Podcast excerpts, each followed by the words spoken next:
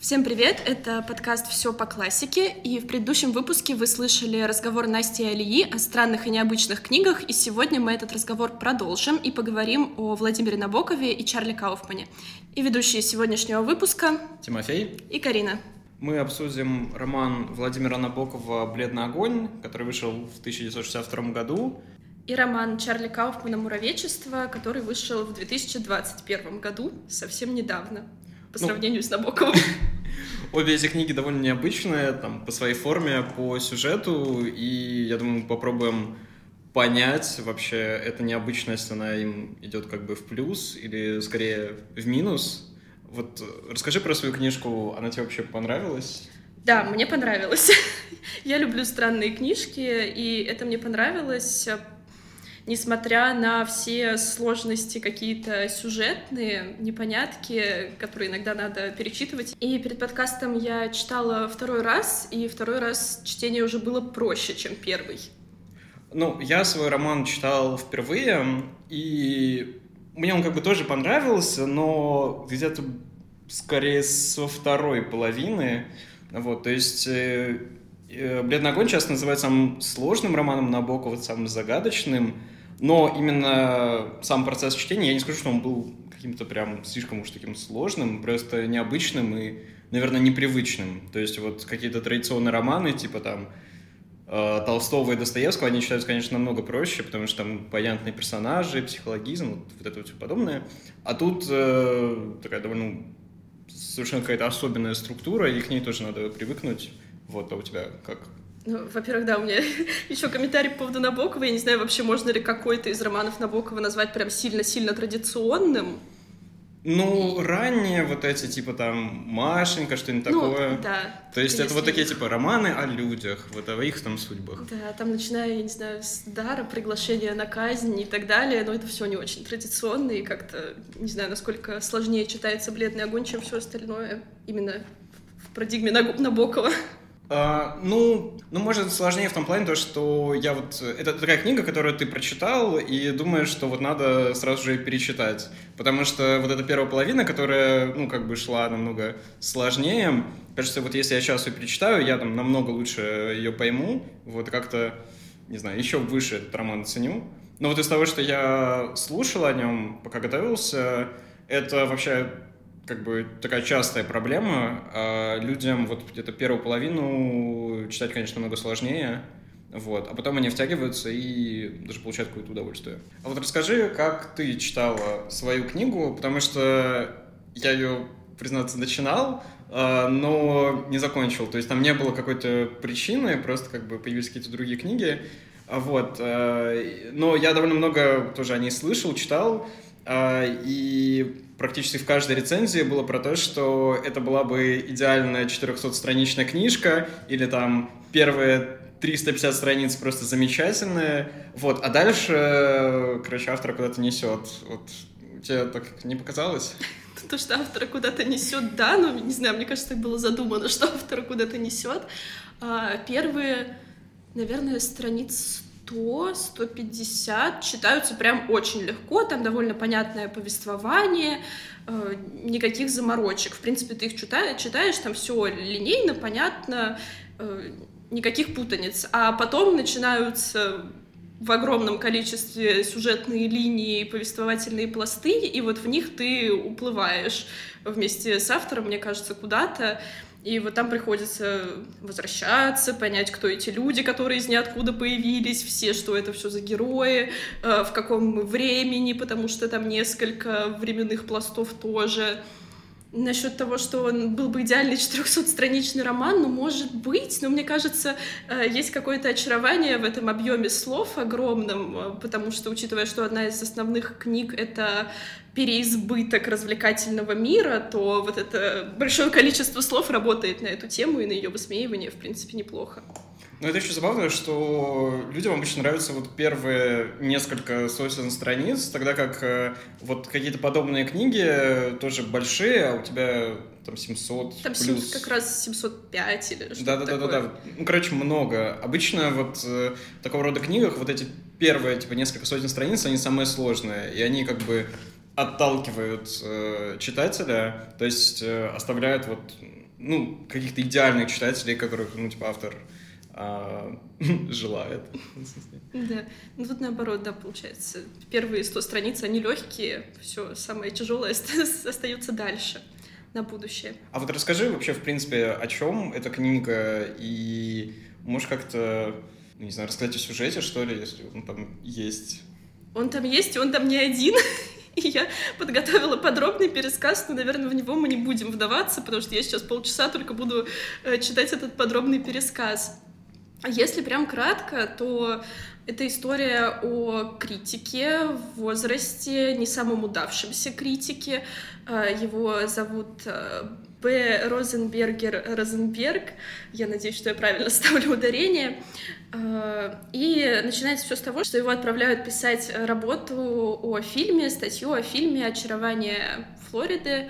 И в архивах, э, недалеко от архивов, где он живет, он э, встречает пожилого мужчину, который 90 э, лет снимал фильм, этот фильм длится три месяца, и, значит, Б, главный герой, думает, что он нашел какой-то бриллиант, алмаз, вообще теперь все все рецензии, все журналы, все вообще его, он об этом напишет, откроет миру это творение, и, значит, смотрит этот фильм.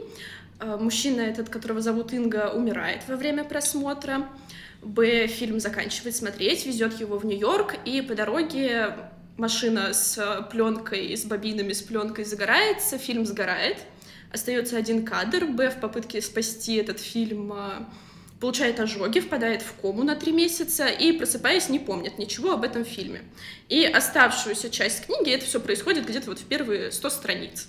Оставшиеся 600 а, Б пытается вспомнить этот фильм различными способами. И одна из сюжетных линий будет как раз то, как он вспоминает это во время гипноза, э, другая будет о его жизни между гипнозами, и потом там еще появятся гости из будущего, э, которые утянут его в это будущее, в другую реальность. Ну, это вот основные такие линии. В их сюжеты, наверное, не будем подробно вдаваться. В принципе, вот как тебе кажется, нужна для для прочтения этой книги нужно какое-то погружение в кино и, не знаю, в кинокритику, потому что, ну, давай я, наверное, скажу, Чарли Кауфман — это вообще, в первую очередь, сценарист и режиссер. И его знают там по фильмам «Быть Джоном Малковичем», «Вечное сияние разума».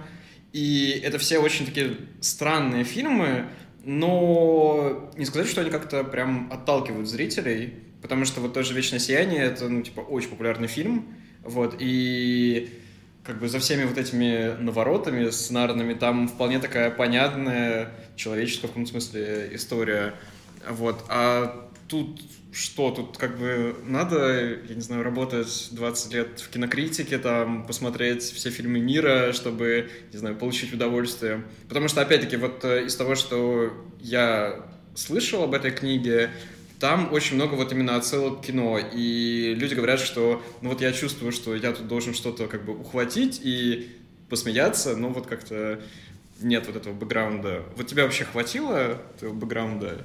А, сложный вопрос, потому что где-то хватило, где-то нет. Где-то я часто лезла в Google смотреть, вообще есть такое или нет, потому что там много отсылок на кино, но не всегда на реальное кино.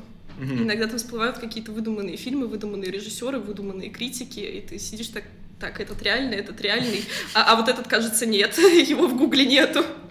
Поэтому, не знаю, мне кажется, если у тебя нет этой насмотренности, ну, просто книга по-другому будет восприниматься. Это не значит, что ее не надо читать. Если она у тебя есть, то, ну, да, какие-то шутки будут смешными. Наверное, одна из самых понятных, и которая прям в начале где-то возникает, это э, Нолана сравнивают со Старбаксом в мире кино. Говорят, что Данкин Донатс, конечно, лучше. Поэтому, ну, вот какие-то такие штуки понятные. Да, есть какие-то режиссеры, которых я первый раз видела, фильмы, о которых я первый раз слышала, допустим, вот это «Очарование Флориды», о котором он как раз едет. Это реально фильм. Да, и это фильм «Золотого века Голливуда», один из первых фильмов а, на ЛГБТ-тематику. И вот о нем я никогда не слышала до того, как э, не залезла в Google посмотреть, существует ли такой фильм а, вообще. Но вообще, мне кажется, не обязательно обладать каким-то огромным бэкграундом, насмотренностью, начитанностью. Но это просто добавляет какие-то плюшечки к чтению. Ну вот это для себя что-то, ну, в каком смысле узнала новое, там, не знаю, посмотрела, прочитала, там...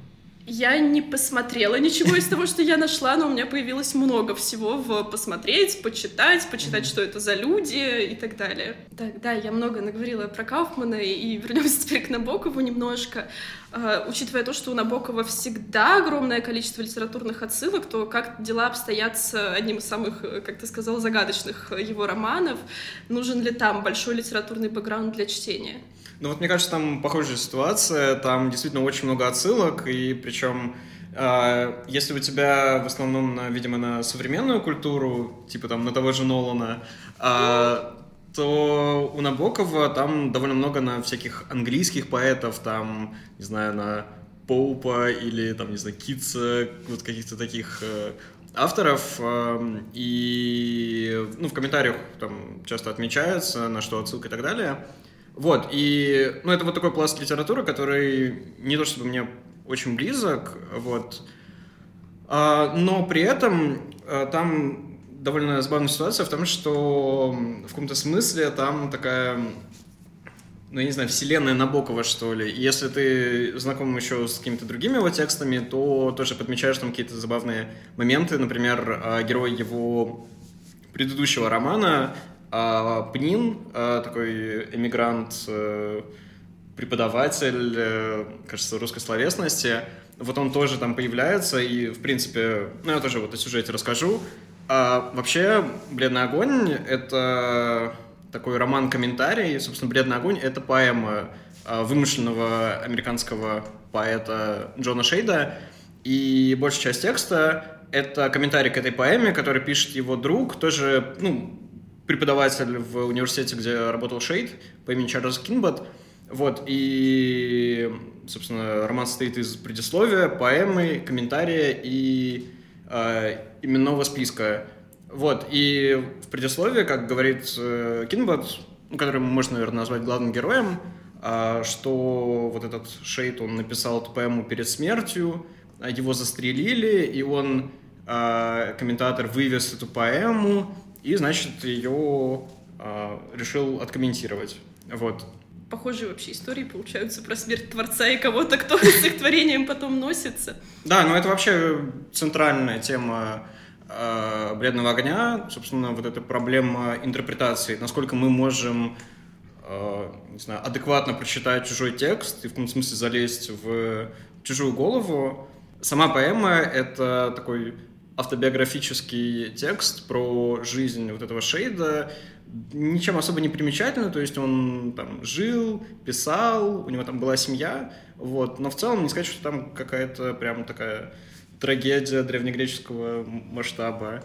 А вот. Э, но при этом вот этот Кинбот, он считает, что в этой поэме Шейда писал э, всю историю такой вымышленной страны Земблы, из которой этот Кинбот родом, ну, из которого он эмигрировал, вот, и он как бы повлиял на поэта, дал ему сюжеты, вот, и в начале, когда ты читаешь, это кажется, ну, какой-то совсем полной глупостью, ну и в конце, на самом деле, тоже, но, скажем, ты лучше понимаешь вот эту мотивацию этого безумного комментатора, который какие-то очень странные штуки вычитывает из, ну, кажется, довольно прозрачного текста, вот, э, то есть какое-то какое желание так вот найти себя в этом тексте, то есть как бы открываешь книгу, видишь, не знаю, не фигу на себя. Что работа филолога, ищешь что-то в тексте.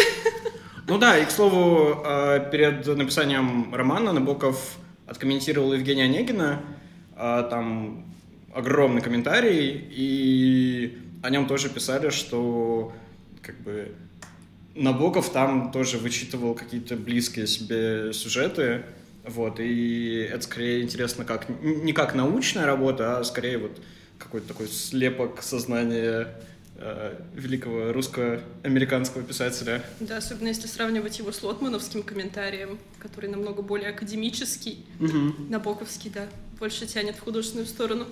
Ну да. А, ну и еще это второй роман Набокова после «Лолиты», которая стала бестселлером. И, по сути, Набокову... Ну, как бы Лолита решила все его финансовые проблемы. Он мог бы не писать, там, не преподавать. а, вообще ничего не делать, ну вот он а, продолжил писать э, романы на английском языке.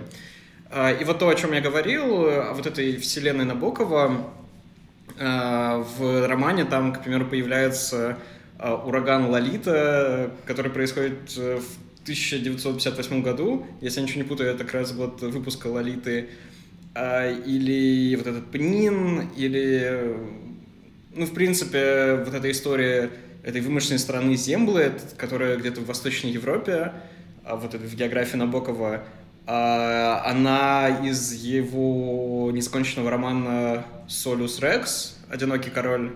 Вот. Но она довольно сильно переработана, а, но как бы если ты знаком с какими-то его предыдущими текстами, то ну, скажем, ты видишь какой-то, ну, еще один пласт дополнительный. Не сказать, что вот он супер важный, что, грубо говоря, если ты с этим всем не знаком, то можно книжку не читать, а, но, но это приятно, как бы твои усилия, они в каком-то смысле окупаются. Да, радость узнавания. Для меня вообще, на самом деле, неожиданно. Я этот роман не читала, и как-то я не ждала, что у Набокова будут его персонажи еще где-то появляться. Ну, это такой набоковский Марвел. Да, да, очень неожиданно появившийся. Потому что там, да, я знала, что у кого у Заря есть вот эти пересечения, еще у кого-то, но как-то вообще не, не от Набокова. Угу. А, или вот э, я недавно случайно, можно сказать, прочитал, у него есть такой рассказ, называется «Круг», э, коротенький, там минут на... Минут за 10-15 он читается, и вот там, к примеру, Годунов-Чердынцев, который э, там отец героя Дара. Вот, это довольно тоже любопытно, ты в каком-то смысле видишь уже знакомую историю, но с немножко другого угла, вот, то есть, э, ну, действительно, да, вселенная одного писателя. Ну и давай, может, поговорим о том, как мы читали эти романы, потому что, ну, мне кажется, вот процесс чтения все же сильно отличается от э, того, что ну, мы читаем обычно. То есть, вот, например, э, я читал «Бледный огонь» довольно традиционно, то есть как бы от первой до последней страницы. Но когда я закончил, э, я вот подумал, что ну вот при перечитывании можно попробовать почитать, ну это построчный комментарий к поэме, и читать поэму, и параллельно комментарий. Вот. Э, и, вероятно, при таком, э, не знаю, угле... Угле зрения. Короче, при таком взгляде э, роман будет все равно как-то иначе восприниматься. Вот. А у тебя как? Ну, я читала тоже традиционным методом от первой страницы к последней, с там, ручкой, комментариями на страничках, расставлением закладочек. Все как и со всеми книгами, в принципе, наверное, отличающимся было только количество заглядывания в Google для того, чтобы найти то, чего я не знаю. Все. Ну, это вот такие книги, которым, э, я не знаю, в Инстаграме буграми, как он там сейчас? Букстаграм. Ну вот да, там, там, короче, вот э, я довольно часто вижу книги с огромным количеством закладок, там, не знаю, как бесконечная шутка, и там просто на каждой странице закладка. Блин, у меня в «Войне и мире» больше, чем в Кауфмане. Поэтому не знаю, не знаю. А, ну вот я еще вспомнил про огонь добавлю. Э, я думаю, мы об этом еще поговорим. Э, вот этот комментарий э, Кинбота, он довольно интересен тем, что это не очень добросовестная такая филологическая работа. Скажем, он там комментирует первую, там, не знаю, грубо говоря, 15 строку и ссылается на примечание к там 500 -й. Вот, то есть, по идее, ты должен как-то по его ссылкам ходить. Вот. Но я не ходил. Вот. Какая-то получается сложная схема, а я как-то пр пропустила, или ты не говорил, а он кто вообще по профессии, этот Кинбот? Он филолог? Да, он филолог, э, но какой-то... Какой Там... странный, видимо. Ну, он такой, да, он, э, он преподает что-то в Вордсмитском колледже, его не очень любят студенты, и чем он занимается? Там как-то не очень понятно. Там, там, там, там сказано, что он то ли две книжки, кажется, написал про фамилии. Вот. То есть, как бы, про этого Шейда более-менее ясно. Это, как бы, такой поэт при университете, пожизненный профессор. А, он преподает, собственно, английскую поэзию 19 кажется, века. Вот. А этот Кинбот, он, короче, мутный он персонаж. Вот, и, и в романе это там раскрывается. Просто это еще роман, о котором довольно тяжело говорить без спойлеров. А, там ближе к финалу такой прям огромный плод-твист, а, который, э, ну, о котором можно догадаться, в принципе, вот, но он довольно сильно должен ну, как-то менять восприятие. Вот, но проблема в том, что я знал, э, как бы, чем закончится, а, и это как, ну, не знаю, это как детективы смотреть какие-нибудь ну, хорошие. И знать, кто убийца. Да, да. Ну вот ты в первый раз смотришь и удивляешься, как бы, что вот, оказывается, убийца там дворецкий. А, ну, если это правда какое-то очень, там, не знаю, хорошее кино или книжка, во второй раз смотришь и понимаешь, что вот везде раскиданы как бы намеки, подсказки, ну, кто настоящий убийца. И, по сути, вот там такой, так, такие книги, такое кино можно там читать, смотреть э, дважды, каждый раз там получать от этого удовольствие. Вот, и у меня, по сути, было вот такое второе прочтение. Вот. Ну, меня лишили, короче, радости а, не знаю, узнавание. Угадывание. Угадывание, да.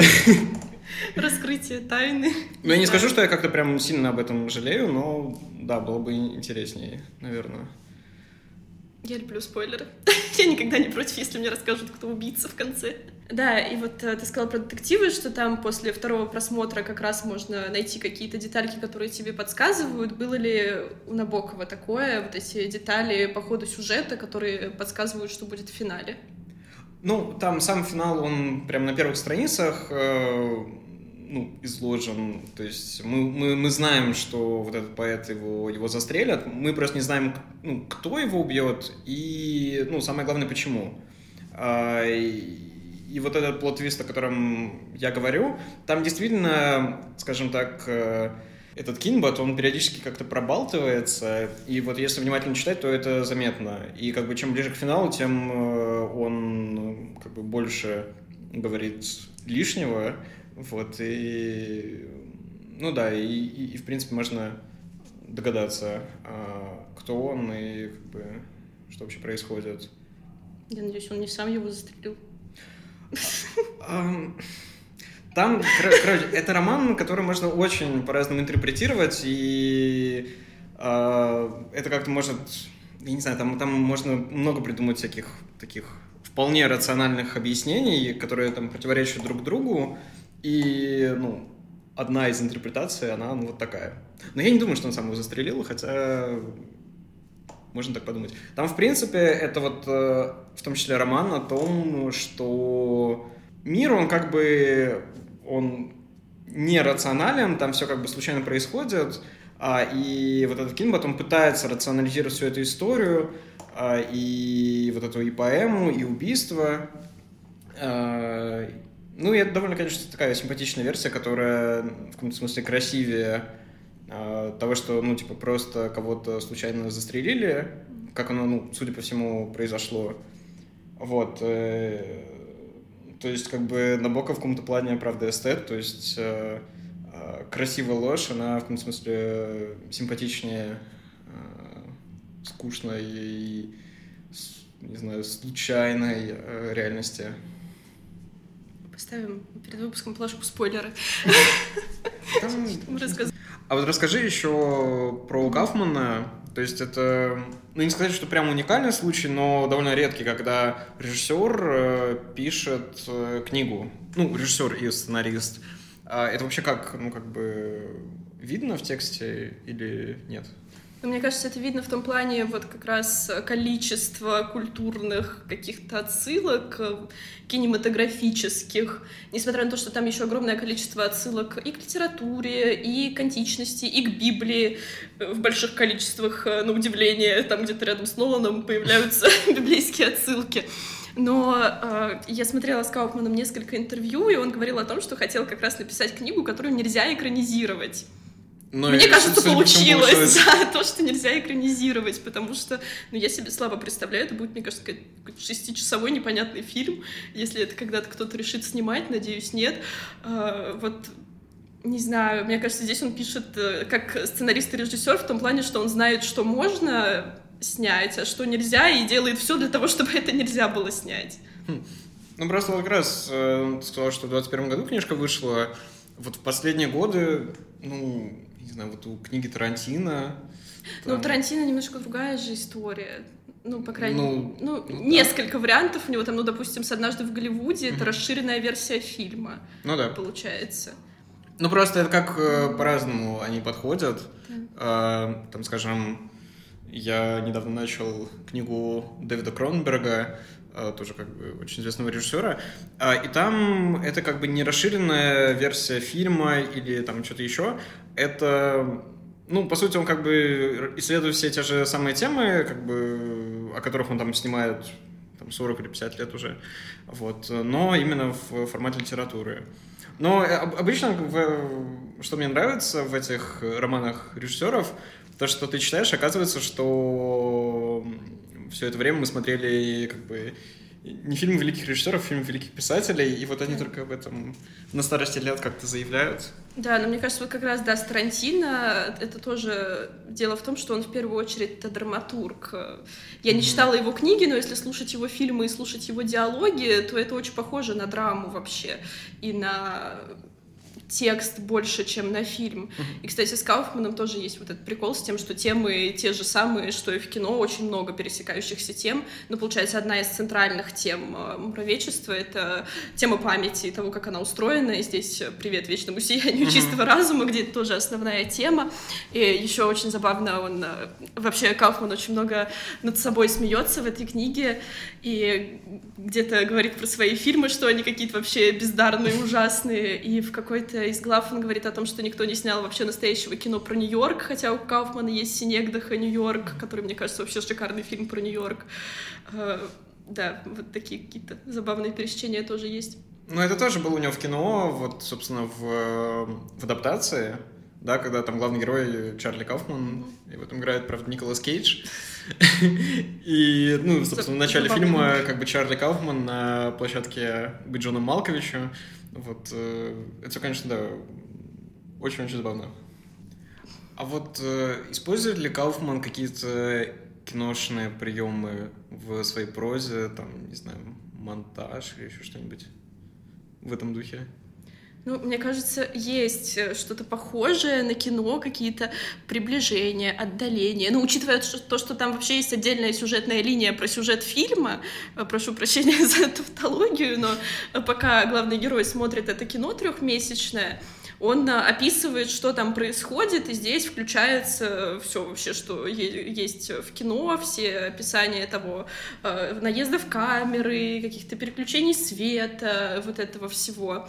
А, Но есть и монтажные техники, характерные для литературы. Я не знаю, как их разделить нормально, но вот э, да, есть э, переключения между там, внутренними монологами, которых э, большая часть книги, наверное, внутренних монологов вообще огромных, и меня не покидала мысль об Улисе на протяжении всей книги, потому что как-то очень похоже это все построено такими кольцевыми ходами, когда мысль э, где-то начинается, потом куда-то уходит и возвращается к тому же, о чем начиналось. Вот э, Ну, это какая-то компульсия, типа, она Да, возвращается да, да. такая круговая. Э, Есть переключение между мыслями и реальностью, когда что-то вырывает героя, там буквально на первых, наверное, 20 страницах. э, Первая наша встреча с героем, он очень долго рассуждает про свою бороду.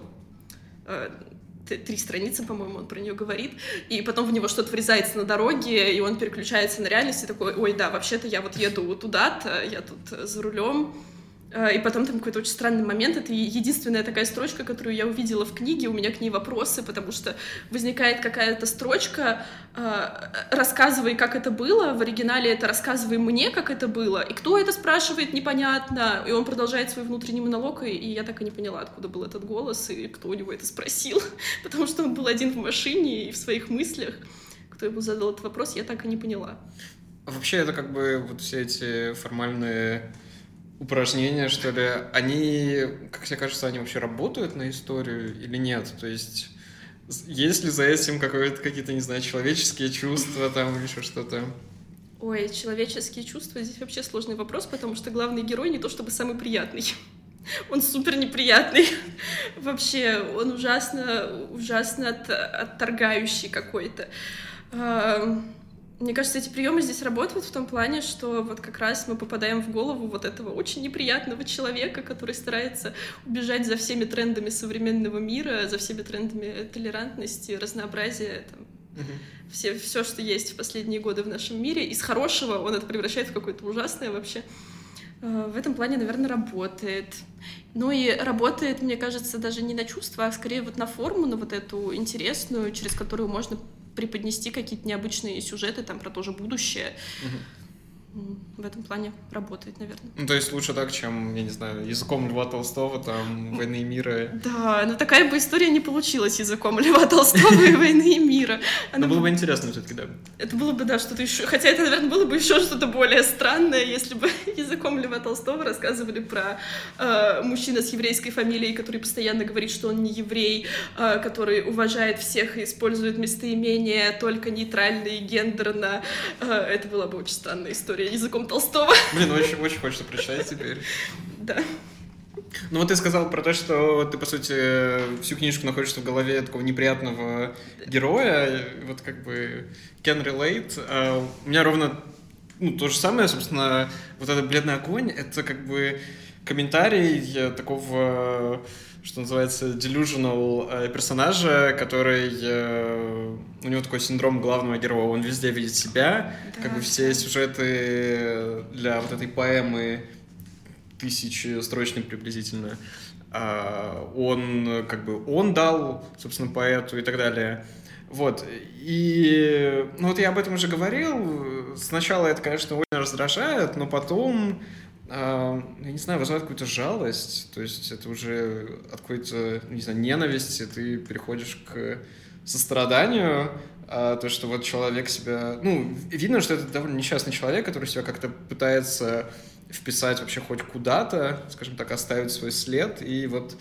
А, ну, как бы, не знаю, можно пожалеть его, смысле? Боже, я читала в каких-то отзывах, что Кауфман вдохновлялся бледным огнем, и теперь я понимаю, почему, потому что я не читала бледный огонь, и при прочтении Кауфмана я этого не увидела. Но герои вообще очень похожи, потому что этот Розенберг тоже, он очень зациклен на себе. Угу. Все про него. Там он в какой-то момент книги, когда едет по дороге, значит, начинает счищать со стекла жуков, и какой-то жук ему кажется большим, и он думает, что это правительственный дрон, который за ним следит и пытается разузнать его секреты. И он давит этого дрона на ну, дрона жука, который на самом деле просто жук, и оставляет его себе, чтобы по приезде в отель проверить, не работает ли он до сих пор.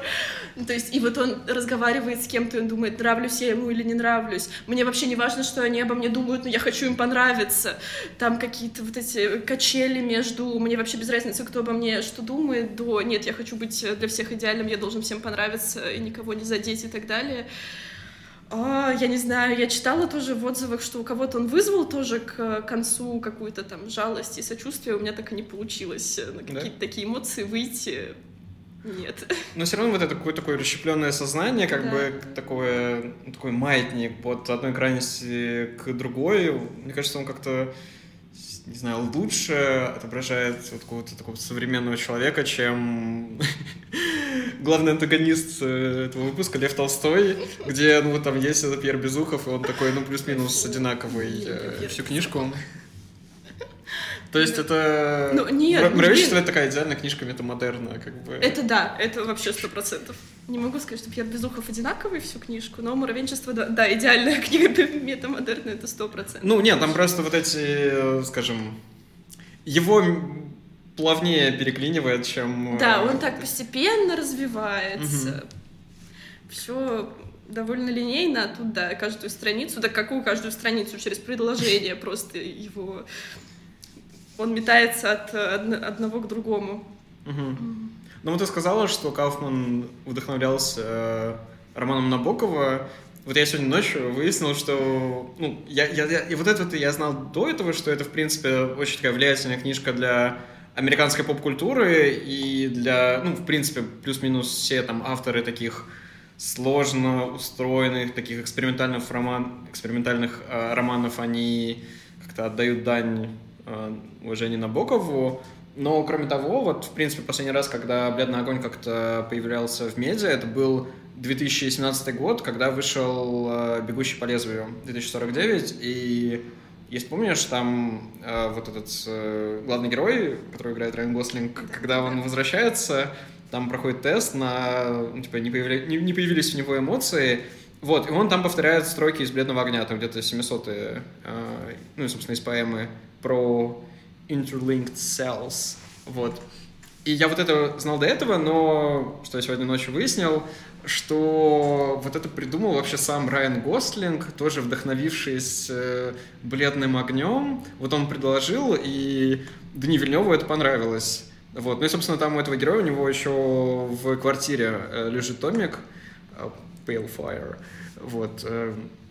Э, и меня это удивило, потому что это, ну, как-то вот прям очень хорошо ложится в сам фильм. То есть, ну, вот этот как бы роман о скажем так, э, вот этой границе между реальностью и вымыслом, а как бы вот эта граница, которая стирается, э, очень, конечно, ну, скажем, я не знаю, просто прямое, напрямую связан с фильмом, в котором тоже вот эта проблема идентичности, как бы, э, не знаю, где вот эта граница между репликантом и человеком, что делает человека человеком, и вот это вот все. То есть, такой, ну, типа, старые вопросы, но вот они, а, не знаю, решаются по-новому, в том смысле. Старые вопросы киберпанка. Не, ну это, это, типа там... И не только. Рене Декарт, там, что мне делать человеком и так далее. Ну да, в первой части было больше Декарта, чем во... Ну, не в первой части, как в первой версии. Не знаю, как называть не, ну, фильма «Бегущего не, по лезвию». Ну, часть, я думаю, да. Части, да. В принципе, да, было как-то больше Декарта, чем во второй. Да. Ну вот мы как-то писали э, эссе по философии. Я писала по бегущему по лезвию. Я тоже писала по бегущему по лезвию, но я по первому. Я тоже по первому. А вот ты про Декарта писала? Да, я про, про Декарта писала, что там много, но его правда там много, мне кажется. Не, я просто писал про, типа, про политику mm. бегущему по лезвию. А, я тоже хотел про Декарта, но я такой думаю, ну, все возьмут, а я, я выпендрюсь. Да. Ну, в принципе, я удачно У меня в итоге получилось два эссе, потому что я думала, что я одно случайно удалила и не восстановлю. В итоге я его восстановила, но еще написала по шоу Трумана. В итоге у меня получилось два эссе по философии. А что тебе поставили? Не помню вообще. Я написал одно эссе, мне поставили 10. Вообще не помню. Ну, кстати, я его пересчитывал, э, кажется, на третьем курсе, и я, конечно, очень много там выпендриваюсь, но, в принципе, это неплохой это, первый, это первый курс, это эссе первого курса, чтобы... Да-да-да, надо, надо писать просто все книжки мира, которые, ну, типа, ты не просто читал, которые ты вообще слышал о них, которые ты знаешь. Да, впихиваешь все. А, ну да. Ладно, давай вернемся к нашим книжкам. К нашим книжкам, от наших эссе. Давай, может, поговорим о переводах, потому что обе книжки англоязычные, и я вот знаю, что Моровечество переводил легендарный дуэт э, Сергея Карпова и Алексея Поляринова, которые переводили «Бесконечную шутку» э, Дэвида Фостера Уоллеса на русский, и, и тот, и другой перевод э, очень хвалят. Да, Тебе, тебе вообще как понравилось? Им, видимо, нравится большие книжки переводить, потому что Да, большие книжки вот этих англоязычных авторов, да. да, сложные. Ну вот, кстати, я вот читал «Бесконечную шутку», и она, правда, хорошо переведена. И вот. А где плохо, ну, как бы там это не самая простая книжка для перевода, поэтому... Да, ну вообще перевод дело сложное.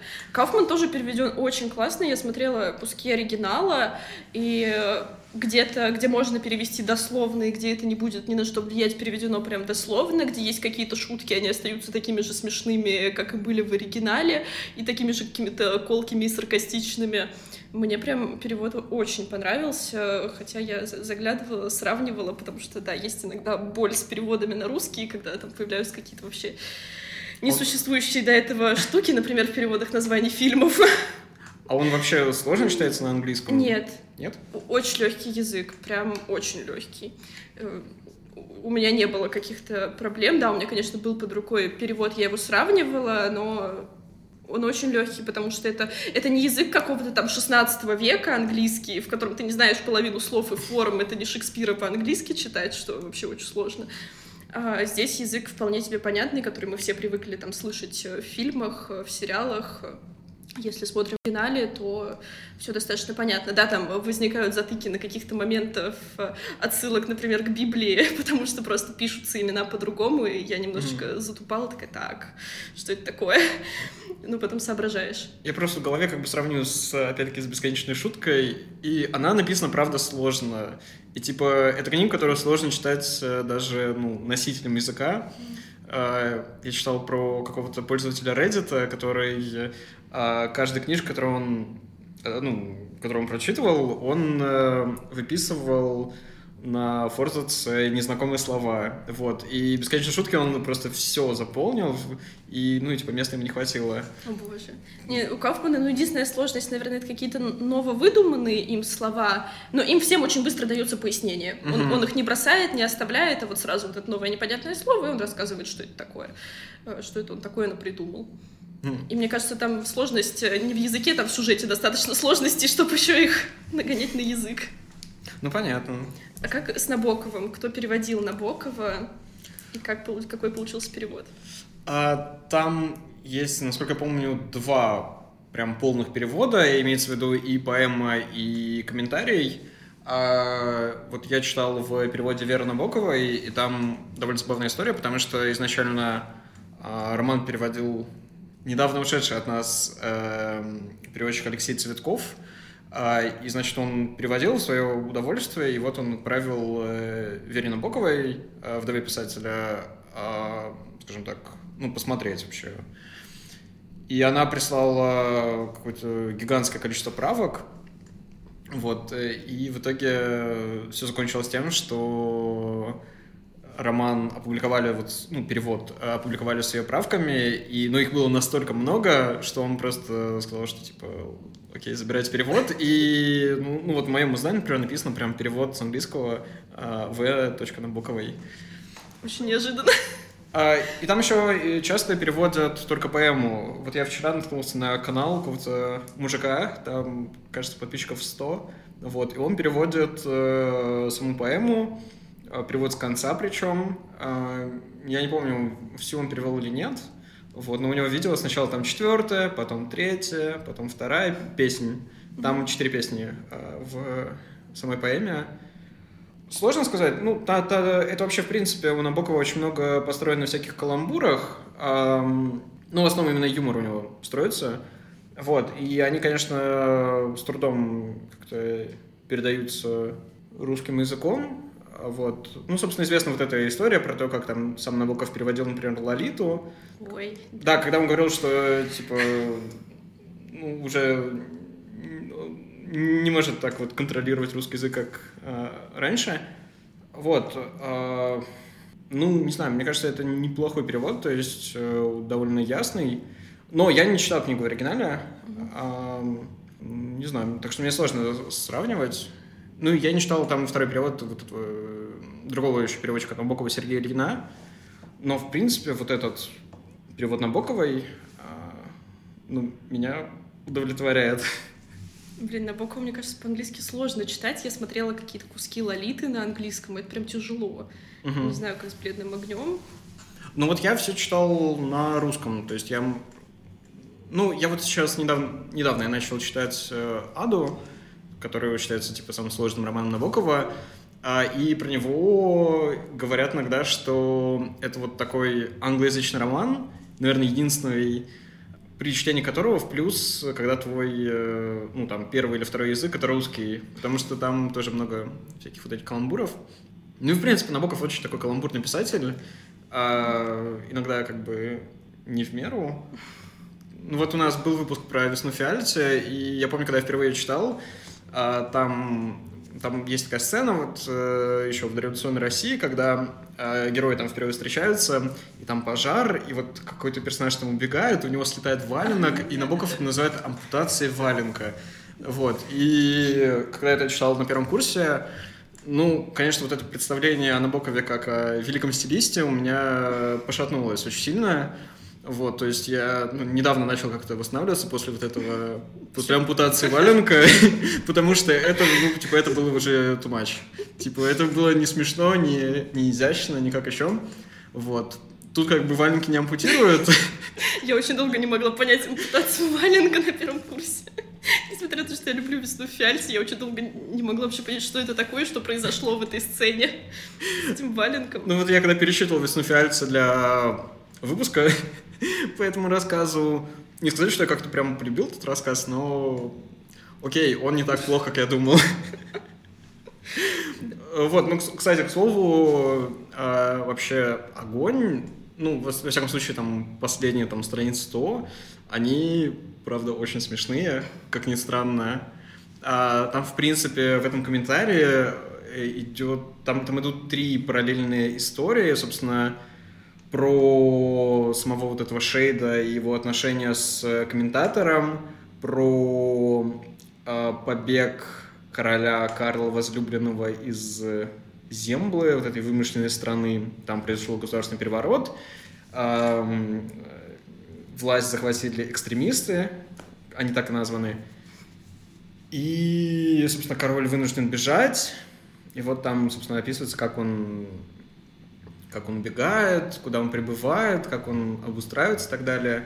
А, и третья история про убийцу, которого посылают к этому королю, вот, по имени Градус, а, скажем так, какая-то такая тайная организация а, вот этих экстремистов, короче, там куча всего наворочено.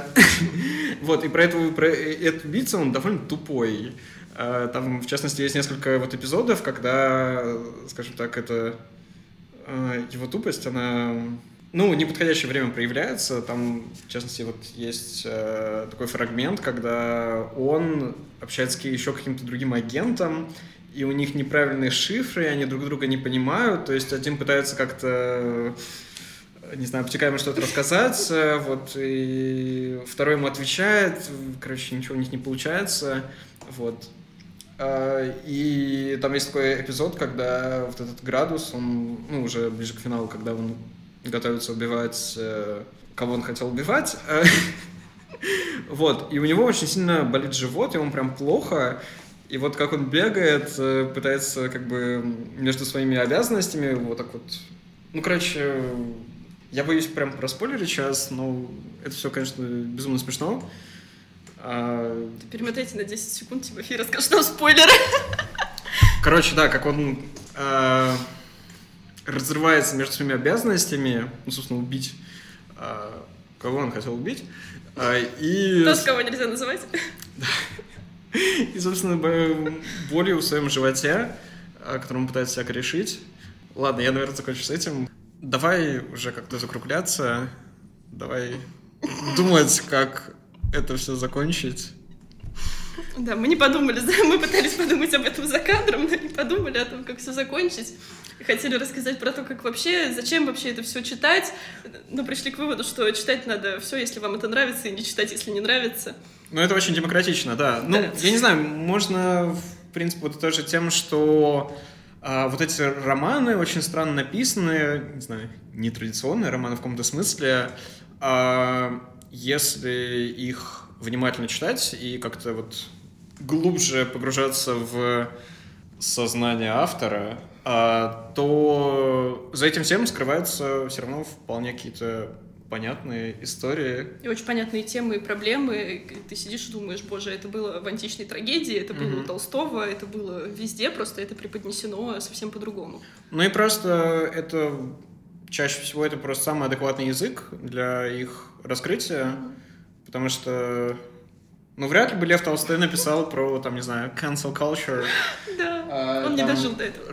Расщепление сознания, вот это вот все. То есть, э, в каком-то смысле, ну, вот так и надо писать о вот таких всяких вещах. Вот. Ну, да, и в случае Кауфмана там это очень хороший образец современного романа. Угу. Ну да, мне, мне, мне правда стало очень интересно, я, наверное, дочитаю. Я советую. Смешная книжка. Интересно. С неожиданными штуками всякими. Ну да, давай, наверное, пойдем думать, короче, какой будет следующий наш выпуск. Да. Э, я не что... знаю, у нас сегодня будут какие-то рекомендации? А... Я ну... советую пересмотреть фильмы Кауфмана. Если вы соберетесь читать э, книгу, то пересмотрите еще его фильмы. Ну вот я сейчас читаю Аду Набокова. Я не знаю, кому ее советовать. Это... Советовать Аду, советовать. Советовать Аду всем.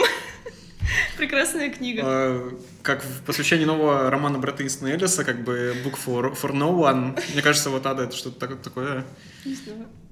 Не, я ее не советую, я ее буду читать один, наслаждаться. Вот вы там есть книги, которые ты читаешь, и потом никому не хочешь про них рассказывать. У, у меня такое не. бывает.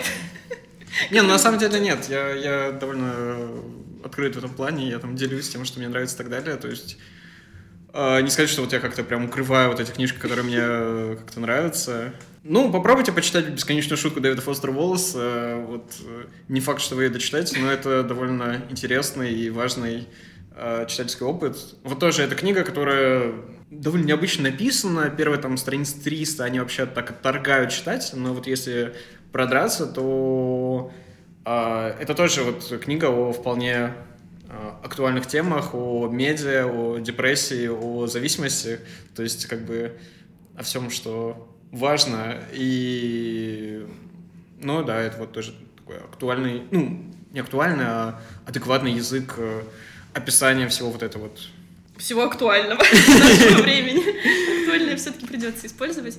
На этом тогда все. Да. Мы будем э, с вами прощаться. Спасибо большое за внимание. Подписывайтесь на наши социальные сети. И всем пока. С вами были э, Карина и Тимофей. Всем пока.